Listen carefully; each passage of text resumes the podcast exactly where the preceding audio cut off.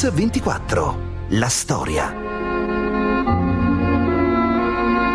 La Callas ha avuto tutto dalla vita, ha avuto bellezza, ricchezza, in fondo amori, successo, eccetera, che durato, sono durati cinque anni. Non ha fatto una bella cosa Onassis a lasciare la Callas, perché gli ha promesso di sposarla e non l'ha sposata. Io l'ho vista piangere ma singhiozzare solamente nel periodo di Onassis. Naturalmente ha lottato, perché io mi ricordo di Maria quando stringeva i pugni e coi denti che guardava il loggione che li sfidava, però lei lottava come, come, una, come una belva. Ahimè, sono una donna, con le sue debolezze, i dubbi, e lei sa che purtroppo nel mio mestiere non si può mai avere un dubbio e neppure una debolezza. Maria Calogeropoulos, per tutti Maria Callas. Per anni i suoi trionfi di palcoscenico hanno entusiasmato le platee di tutto il mondo. Però oggi a Mix 24 raccontiamo un'altra Maria Callas, una donna spezzata, una donna ferita, una donna che ha sposato il suo pigmaglione, ma che in realtà ha amato appassionatamente un uomo solo, Aristotele Onassis, il magnate greco che però gli ha preferito Jacqueline Kennedy. E forse anche in questo c'è il dolore, c'è il segreto della morte della Callas, una morte improvvisa e inaspettata che arriva a Parigi in un giorno di settembre del 77.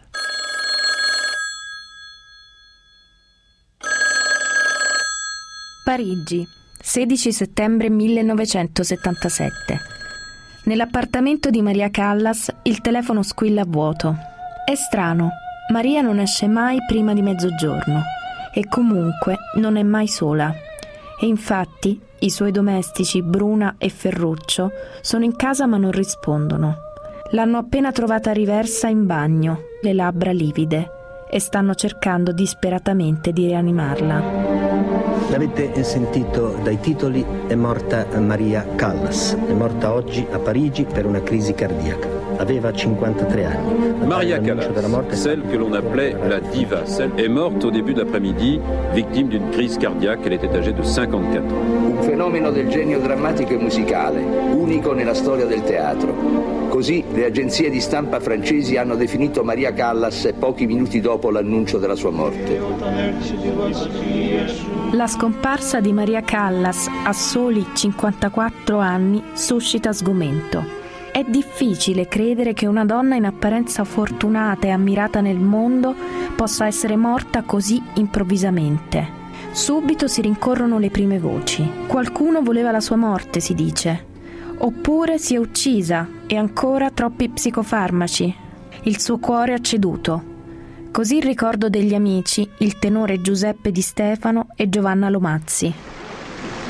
Non aveva più voglia di lottare. Continuava a prendere questi sonniferi, aspettando di. di morire. Le prime parole quando l'ho incontrata nel 72 furono.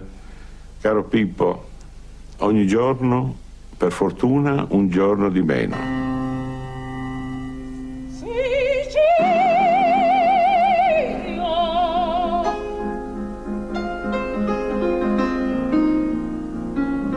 Io non credo che si sia suicidata, sono convinta che non avesse più voglia di stare al mondo. Ma com'è morta allora davvero Maria Callas? È stato un suicidio oppure, come dice qualcuno, ad esempio il regista Zeffirelli, dietro la morte della Callas c'è dell'altro? Ma chi avrebbe potuto volere la sua morte? Quello che è certo è che Maria Callas da molto tempo non aveva più voglia di vivere, lo abbiamo sentito, per lei tutto era finito, insieme al suo grande amore per il magnate greco Aristotele Onassis.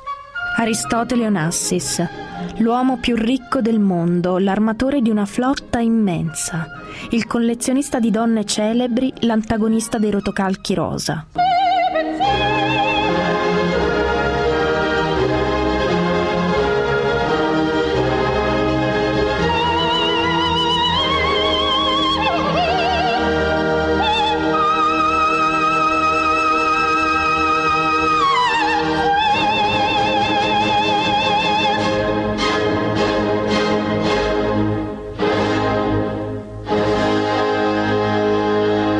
Passione esplode in una calda estate greca sul Panfilo Cristina. il tempio del jet set, della mondanità e della ricchezza di Aristotele Onassis.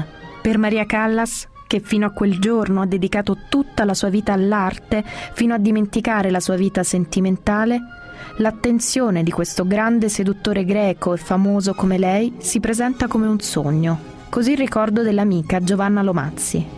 È stato un incontro di due grandi greci in fondo che si sono fatti dal nulla entrambi, che erano all'apice della carriera, cioè c'è anche un incontro fatale di due persone magari che non si erano mai viste prima e che si ritrovano al momento culminante della loro vita. Lei ci ha creduto molto e ha sperato che Onassis potesse essere l'uomo della sua vita, le potesse stare vicino. Ma è un sogno di breve durata. Onassis non fa che tradirla, illuderla, promettendole un figlio e il matrimonio. Forse ebbero un figlio morto prematuramente, ma il matrimonio le fu sempre negato. Eppure Onassis resterà l'unica vera grande passione di Maria Callas.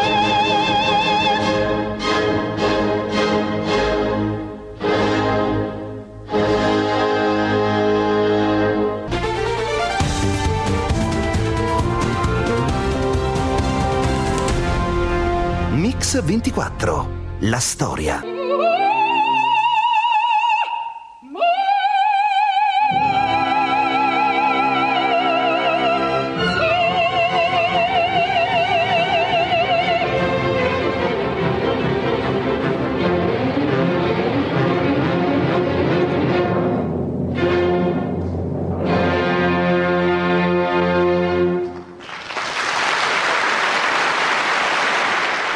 Bentornati a Mix24, oggi parliamo di un'artista leggendaria e tormentata, Maria Callas, e della sua passione travolgente e tempestosa per Onassis, che però per Maria si rivelerà anche il dolore più grande della sua vita. E allora davvero la vita della Callas assomiglia a quella delle protagoniste dei melodrammi che l'hanno resa così celebre e acclamata in tutto il mondo. Ma chi era davvero Maria Callas? Come nasce il mito della sua voce?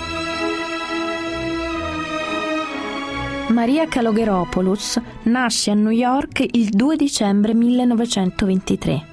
È la secondogenita di una famiglia greca appena arrivata in America, ma poco dopo la nascita di Maria i genitori si separano. Nel 1937 la madre torna in Grecia, portando con sé Maria e la sorella Jackie. Le sue figlie hanno un talento speciale e la donna spera che i parenti le aiutino a farne delle cantanti. Maria però ha un altro sogno, tornare al più presto in America dal suo adorato padre. Così il ricordo dell'amico di famiglia Stavros Zaroukis. Maria era piuttosto povera. Il suo sogno, quando era ragazzina, era diventare dentista. E quando la madre si separò da suo padre, la prima cosa che disse, come farò a studiare da dentista in Grecia? Ci sono delle buone scuole? In verità è stata sua madre che l'ha spinta a diventare cantante. Il programma era che io dovessi diventare una cantante, comunque un artista ad ogni costo. Di solito quello che dicono i genitori è io ho sacrificato la mia vita per te e ora tu farai quello che voglio io della tua vita. Dunque, un mito per caso. Una ragazza come tante, non particolarmente bella, che voleva fare la dentista, spinta sul palcoscenico solo dall'ambizione di sua madre. Eppure da quella violenza di sua madre sarebbe nata una leggenda, sarebbe nato il mito Callas. Ma tra la madre e la figlia non ci sarebbe stata più una riconciliazione, come ricorda l'amica Giovanna Lomazzi. Aveva un rapporto molto difficile con la madre e anche con la sorella mentre aveva un ottimo rapporto con il padre. Pensa che ci sarà una riconciliazione prima o poi? Signor Wagner, il tempo è la migliore medicina per ogni cosa. E prima o poi lo dimostrerà. Una ferita dolorosa e insanabile, quella tra Maria Callas e sua madre, una ferita che segnerà per sempre la sua vita e il suo destino d'artista. Eppure, eppure era stato proprio l'insistenza della madre, lo abbiamo già detto, a costringere Maria a prendere lezioni di canto ha 15 anni, ma per la sua insegnante di canto, Elvira De Hidalgo, la sua è già una voce straordinaria.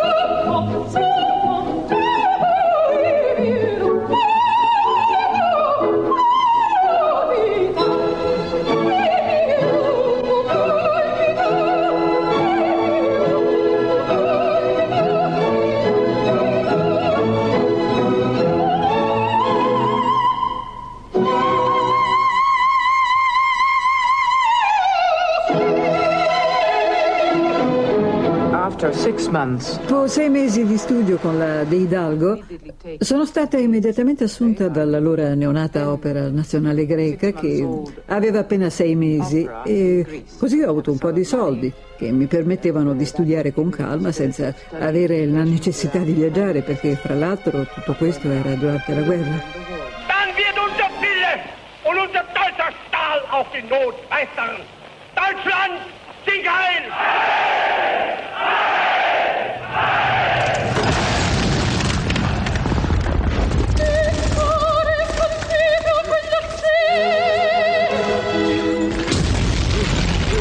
...6 aprile 1941. La Germania invade la Grecia. La svastica sovrasta il Partenone. Maria, che grazie alla De Hidalgo ha già esordito in cavalleria rusticana, canta il Fidelio di Beethoven per i tedeschi all'Opera di Atene. A casa nel frattempo il rapporto con la madre diventa insostenibile. Il 14 settembre del 1945, a guerra finita, Maria scappa dalla Grecia. Senza un soldo in tasca si imbarca su un piroscafo per gli Stati Uniti. Sul molo di New York ad aspettarla trova il padre. Lui ha scoperto della fuga di Maria, che in patria è una piccola celebrità, leggendo i giornali della comunità greco-americana. Ma a New York le cose non vanno come Maria si aspettava. Se in Grecia, come abbiamo detto, era già una piccola celebrità, in America è una perfetta sconosciuta. E allora Maria si guadagna da vivere facendo la babysitter e cantando nei locali per italiani. E poi un colpo di fortuna. Il bambino a cui Maria fa da babysitter è il figlio di un musicista molto amico di Arturo Toscanini, il leggendario direttore d'orchestra. Grazie a questa conoscenza, Maria Callas ottiene la prima parte da protagonista. È il 2 agosto 1947. All'Arena di Verona va in scena La Gioconda di Amilcare Ponchielli. L'opera segna l'inizio della grande carriera della Callas, ma soprattutto del suo incontro con Meneghini.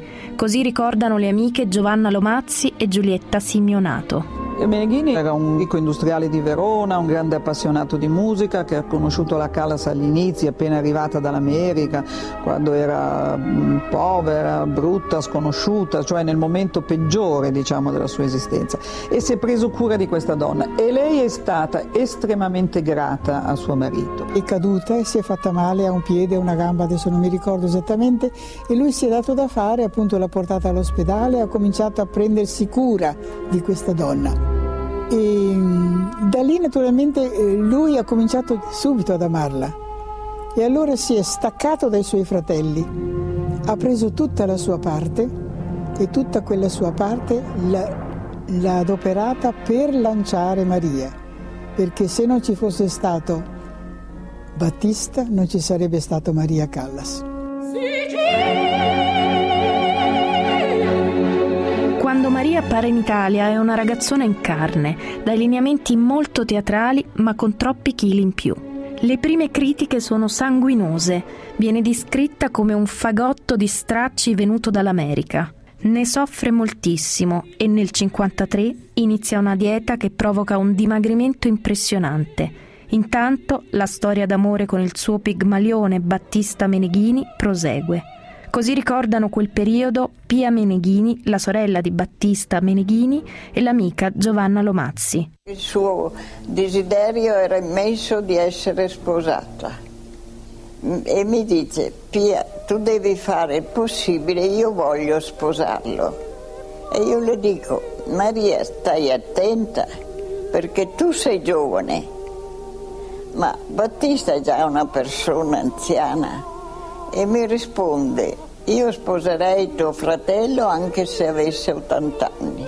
C'era un rapporto di grande confidenza e di supporto reciproco perché lei vedeva in lui la famiglia che in fondo lei non aveva avuto e in più era il suo manager, era la persona che l'ha introdotta nei grandi teatri così. Dunque il matrimonio con Meneghini, il pigmaglione che l'ha scoperta trasformata in una diva, la famosa dieta e poi i palcoscenici di tutto il mondo, ormai il mito della Callas si consolida. È amata dai melomani e dai logionisti il suo cavallo di battaglia è un'aria della norma di Bellini, Casta Diva. La Mai inizia la sua stagione d'opera. Si dà la norma di Bellini. In quest'opera il grande appuntamento è sempre con Casta Diva. Ci aspetta stavolta il soprano più espressivo e drammatico di questi anni, Maria Meneghini Callas. Infonde la più ampia delle melodie italiane in un'aria magicamente lunare. Maria Callas e la Scala si incontrano in un rapporto difficile. Da lì nasce però il suo contatto con interpreti come Karajan e Luchino Visconti, così il ricordo dell'amica Giulietta Simeonato e le parole della stessa Maria Callas. Quando ha fatto l'audizione alla Scala, una persona che allora era, molto, era un musicista e ha detto, dice, sa, dice, da questa audizione io devo dire che lei non farà mai la cantante con questa voce, dovrà cambiare mestiere. E lei uscendo dalla scala ha detto, dice, io esco vinta da qui, ma rientro da regina e così è stato. Sono fatalista, sono, forse sono greca per quello che sono fatalista, ma penso che se il, pensavo allora che se il mio destino avesse voluto avrei cantato alla scala. Luchino Visconti, grazie a Maria Callas, trova lo spunto per ridare freschezza e raffinatezza al melodramma ottocentesco. Queste le parole del grande regista. Lavorare con Maria è un fatto quasi eccezionale, avevo uno strumento di quel genere a disposizione uno strumento umano e vocale, voglio dire, è una donna eccezionale, è una cantante straordinaria, addirittura ineguagliabile. Ero assolutamente viziata da lui, anche prima che lavorassimo insieme, perché, perché lui era il gran signore che portava la prima donna in palmo di mano. Visconti mi ha fatto scoprire come si recita, mi ha insegnato che meno mi muovevo e più usciva fuori la mia personalità. E dietro al successo di Maria Callas non c'è naturalmente solo la fortuna, ma anche e soprattutto un grandissimo talento e perfezionismo spinto all'eccesso. Così il ricordo del baritono Giuseppe Taddei e dell'amica Giovanna Lomazzi. Non era effettivamente una voce d'angelo, ma lei aveva il modo di interpretare la parola nel senso del significato, di quello che diceva in una maniera completamente reale. Aveva questa forza interpretativa che era molto sulla proprio la forza di nervi suoi, perché lei alla fine di una recita era esausta, ma non per un fatto vocale, proprio per l'impegno interpretativo che lei metteva nel creare un personaggio.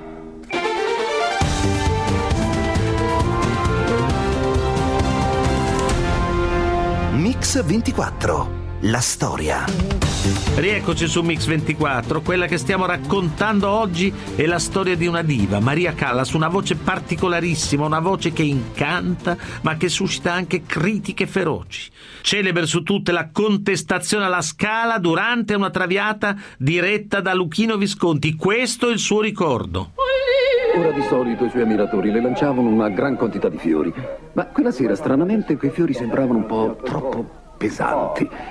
E al momento rimasi un po' sorpreso. Poi dentro di me pensai, forse saranno di plastica o di qualche altro materiale. Guardai meglio, erano verdure. C'era una gran quantità di ravanelli, sedani, pomodori. Si sarebbe potuto fare un magnifico minestrone alla milanese. Allora io, senza perdere un minuto, dissi: Presto, presto, raccogliete tutte le verdure e lasciamo per terra soltanto i fiori, così nessuno si accorge di niente. Ma lei, che non vede molto bene, però ha un orecchio, l'orecchio di Dioniso, aveva capito che le stavano lanciando ben altro che fiori. Allora si china per raccogliere quello che c'era per terra e naturalmente prende in mano un mazzo di ravanelli. Io in quel momento mi sentii svenire. Invece Maria tranquillamente li mostrò al pubblico. Fece un profondo inchino di ringraziamento e il teatro esplose in un grande applauso. Quello è, sì, è l'unico ricordo che uno possa avere da Amaro, ma non c'entra la scala, è proprio umano, di piccolezze, diciamo, quando uno lavora, come tante volte io ho lavorato, e ho trovato della gente eh, infame, diciamo, gente pagata, gente piccola, che ha disturbato gli spettacoli. Questo non deve mai succedere, non dovrebbe mai succedere, ma purtroppo succederà sempre. Tra quanti sono contro di lei, la più nota è Renata Tebaldi, il soprano più amato da Arturo Toscanini, che della Callas rappresenta l'antitesi, anche fisica, o perlomeno così dice la stampa, alimentando una rivalità nata dopo che la Callas, che ha sostituito la Tebaldi alla Scala, ne è diventata subito la padrona. Questo è il ricordo della stessa Renata Tebaldi e di Giulietta Simeonato. Fra di noi alterchi non ce ne sono mai stati, nel, questo nel modo più assoluto, perché non abbiamo avuto la possibilità. Sì, una volta solo che eravamo in Brasile e stavamo mangiando nello stesso ristorante, un bel momento mi ha detto che io avrei dovuto fare tutto meno che eh, cantare la traviata, cosa che a me non è andata molto genio. Eh, la Tebaldi era un po' ombrosa, era un po' permalosa, diciamo e quindi la cosa al momento le ha dato un po' fastidio, ma non c'è stato un seguito, viceversa poi i giornalisti ne hanno fatto una notizia. Vera o presunta che sia, la rivalità tra la Callas e la Tebaldi diventa in quegli anni una notizia da prima pagina che tiene banco sui rotocalchi di tutto il mondo. Ma accanto a questa presunta rivalità tra la Callas e la Tebaldi nasce un'altra leggenda. Si comincia a dire che la Callas è una prima donna, una diva irritabile, capricciosa, che litiga con i direttori dei principali teatri di tutto il mondo e litiga spesso per questioni di soldi. Queste le sue parole. Sono sempre stata libera perché non faccio concessioni. È per questo che mi trovano cattiva.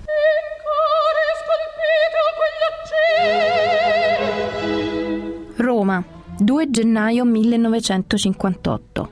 La Callas è protagonista di un episodio clamoroso che rischia addirittura di diventare un caso politico. Nel foyer del Teatro dell'Opera si accalcano curiosi e celebrità. È l'evento dell'anno. Maria Callas per la prima volta a Roma con il suo cavallo di battaglia, la Norma di Bellini. Davanti ai flash dei fotografi sfilano tra gli altri il presidente della Repubblica Gronchi, il ministro della difesa Andreotti, l'attrice Gina Lollobrigida, il pittore Giorgio De Chirico, la giornalista rosa Elsa Maxwell.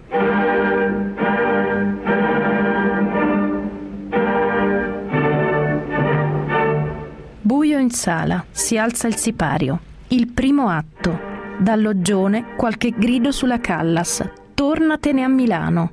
Al cambio scena, per il pubblico ha inizio una lunga interminabile attesa. Così la radiocronaca dell'evento. Il ritardo è veramente inspiegabile e la collega Piamoritti è giunta ora dal palcoscenico e ha assunto informazioni presso il direttore di scena. E come Beh, spieghiamo questo ritardo? Da quello che ho potuto capire, eh, la signora Maria Meneghini Callas eh, tarda a scendere eh, forse le sembra che l'accoglienza che lei si aspettava non sia stata così piena e così unanime. Eh, noi pensiamo che sia una falsa impressione, perché effettivamente il pubblico ha avuto per lei tutta la simpatia e tutta l'ammirazione che la sua arte merita. Per causa di forza maggiore la rappresentazione è sospesa.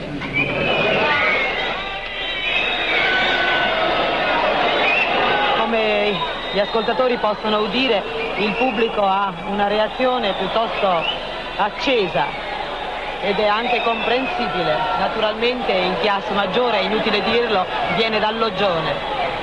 Lei pensa che se fosse uscita e avesse spiegato al pubblico perché non poteva continuare, non avrebbe avuto forse un bel applauso invece che essere fischiata? Oddio, vorrei precisare una cosa. Non sono stata io ad essere fischiata. Il pubblico non sapeva che io avevo rimandato l'esecuzione. Il teatro aveva parlato di motivi tecnici, quindi non potevano avercela con me. Comunque sì, sono stata fischiata durante la mia aria, perché purtroppo ho dei colleghi che pagano per farmi fischiare. Lei sta dicendo davvero che pagano per farla fischiare? Sì, è successo per sei anni alla Scala, quasi, quasi tutte le sere. E come vede, io non abbandono il palcoscenico. E a questo punto ricordiamo che in un palchetto di prim'ordine c'è Elsa Maxwell. Io vorrei dire che Elsa Maxwell in questo caso veramente non ci voleva.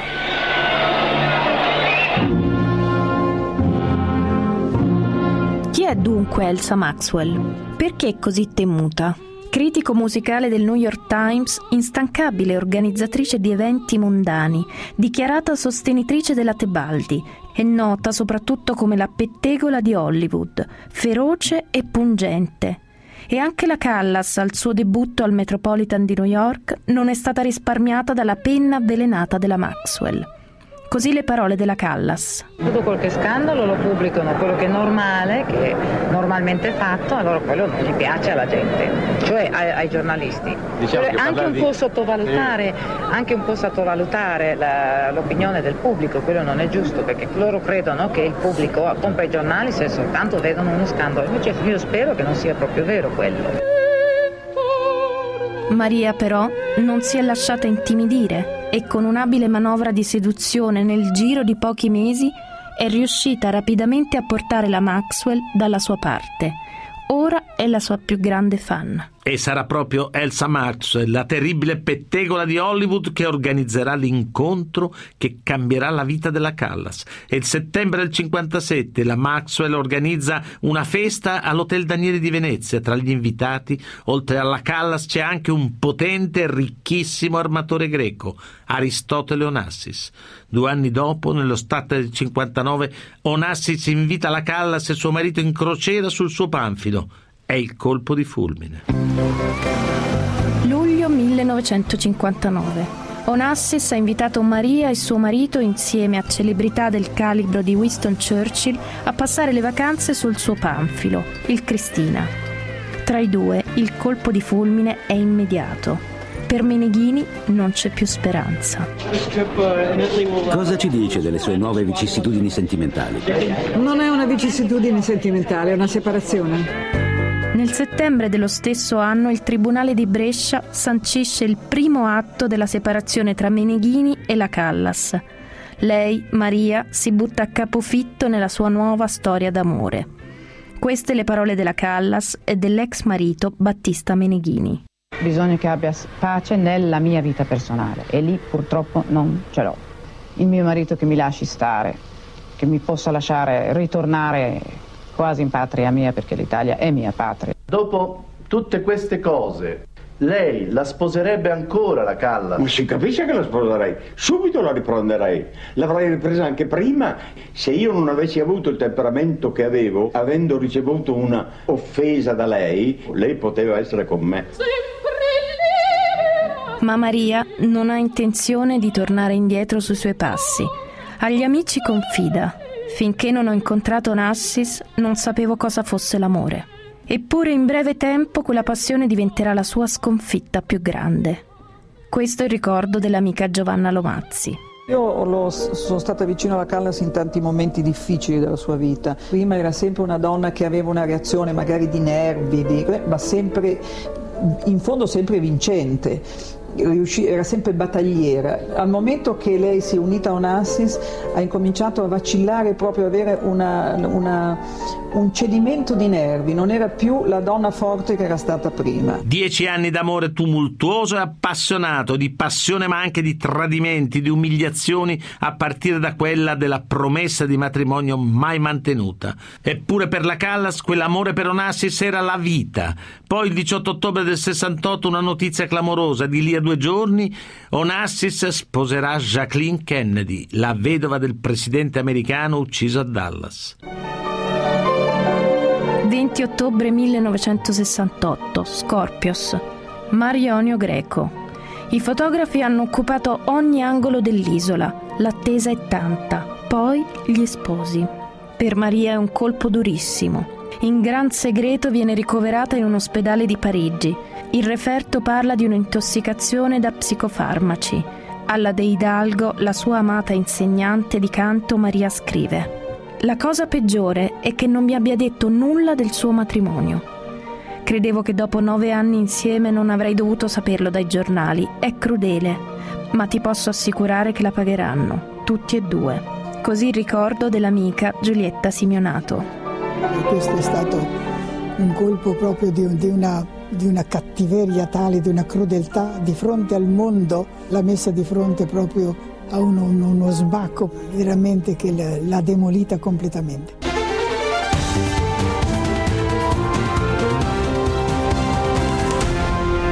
Mix 24. La storia.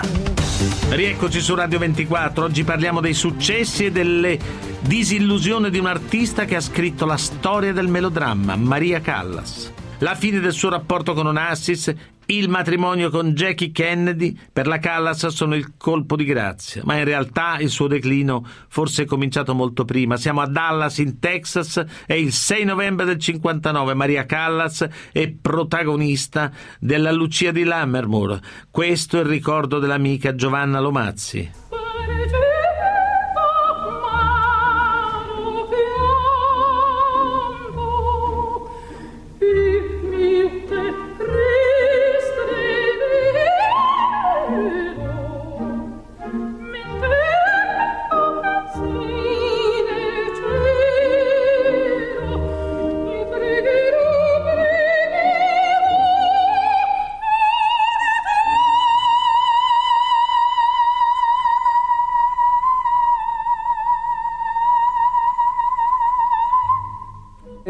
Lì eh, alla recita, alla prima di Lucia e lei ha finito questa recita, devo dire con un'abilità estrema, ha mancato due sovracuti che doveva fare, però li ha, non li ha presi in maniera talmente, è stata talmente abile che il pubblico non si è accorto perché ha fatto un gioco, ha fatto tutta una scala discendente, eh, così in modo che non, non, non, ha fatto una vera stecca, insomma le, le è mancata questa nota.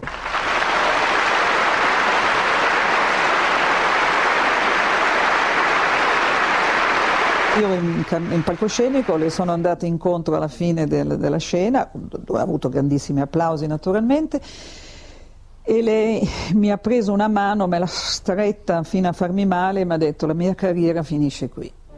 Per tutta la vita ho pensato che non avrei mai dovuto cantare, che non ero capace. Sono sempre stata la prima critica di me stessa. Ma non ho mai detto che avrei smesso di cantare per sempre. Me lo sono ripetuto migliaia di volte, questo sì.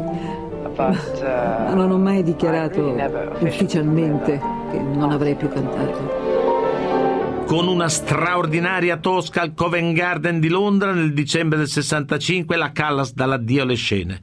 Per lei negli anni 60 ci saranno solo l'amore per Onassis, le pagine dei rotocalchi scandalistici, poi per Onassis sposa Jackie Kennedy. E allora la Callas ha bisogno di una nuova sfida, una nuova scommessa artistica e nell'estate del 69 è in Turchia, dove debutta sul set cinematografico di Medea a dirigerla è Pierpaolo Pasolini. Questo luogo sprofonderà perché senza sostegno! Ah, non pregate Dio perché benedica le vostre tende! Non ripetete il primo atto di Dio! La storia con Pasolini è stata quella che immediatamente seguì la grande delusione di Onassis. Pasolini, all'opposto dell'armatore greco, era un grande artista, un poeta, un regista scabro che sicuramente guardava con grande disprezzo le illusioni della ricchezza e della mondanità. Così le parole dell'artista. Cosa ha trovato nel profondo dell'anima di Medea? Lei è, è una donna, con tutte le esperienze di una donna e anche di più. Tutto è più grande, più grandi i sacrifici, più grande la scena. Ma il cuore è lo stesso, come quello di ogni altra donna. Dunque diventa attrice. Attrice, sì, perdonatemi, ma spero proprio di esserlo diventata dopo tanti anni. Perché ha scelto il cinema dopo tanti anni? Prima di tutto posso dire che il personaggio mi ha affascinato, mi ha sempre affascinato, anche perché il destino mi ha portato già dentro questo personaggio con Medea. l'opera. Certo, Medea naturalmente. E, e mi attira ancora di più perché quello che non abbiamo potuto fare in teatro sono eh, sono le immagini ravvicinate, i primi piani. Medea piace alla critica, ma lascia molto freddo il pubblico e i fan della Callas. Questa strada, così come il suo amore impossibile per Pierpaolo Pasolini, sembrano in un vicolo cieco. E allora, a sorpresa, Maria torna sul palcoscenico dopo nove anni di silenzio.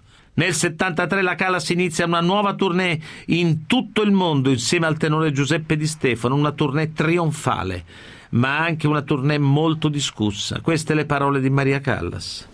Devo dire che questa sera sono un po' più emozionata del solito perché quando il pubblico mi è così vicino sento che anch'io devo dare molto di più. Non ho scelta.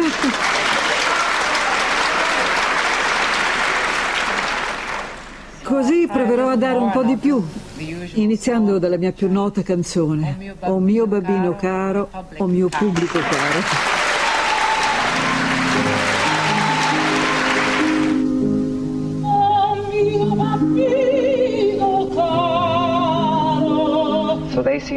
Sembravano davvero felici, ma soprattutto grati, e io pure, del fatto che fossi stata capace di tornare.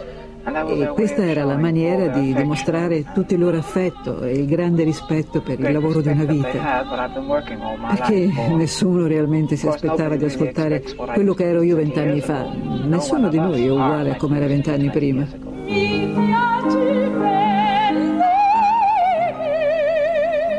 Pubblico ha trovato di nuovo la sua Callas e Maria ha trovato nuova energia e un nuovo amore. Impossibile stavolta con un uomo che la frequenta di nascosto dalla sua famiglia. Ma è solo un'altra illusione. Critica e pubblico sono concordi. La tournée è un fallimento.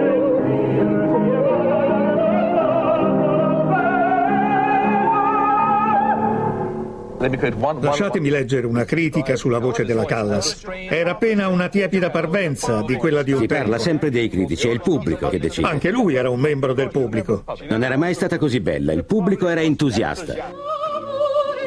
Maria Callas, nella sua storia con Giuseppe Di Stefano, vuole rendere il suo grande partner di carriera un grande partner della sua vita. Così ricordo di Giuseppe Di Stefano. non aveva più programmi, era piena di delusioni, no? Io sono arrivato con questo carico mio di, di vita, di simpatia e l'ho contagiata. Lei mi ha voluto bene, io le ho voluto bene, non c'erano programmi di, di- altro che questo, insomma, stavamo bene insieme.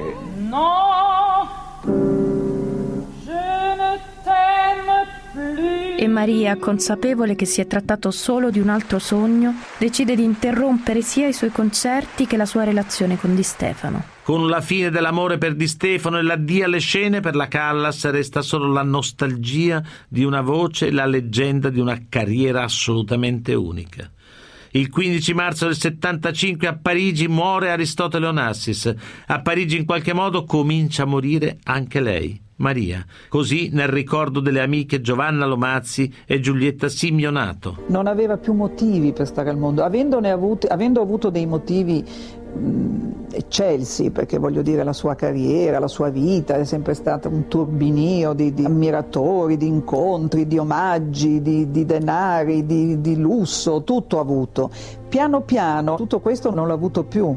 Lei si è ridotta a essere una donna sola, una donna a dover a vivere in casa con due persone di servizio che erano le uniche persone che le erano rimaste vicine.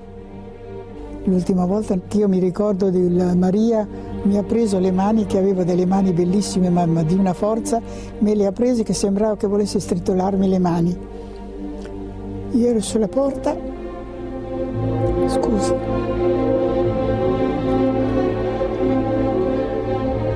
Giulia dice ricordati che Maria ha cominciato a, mari- a morire quando ha lasciato la musica.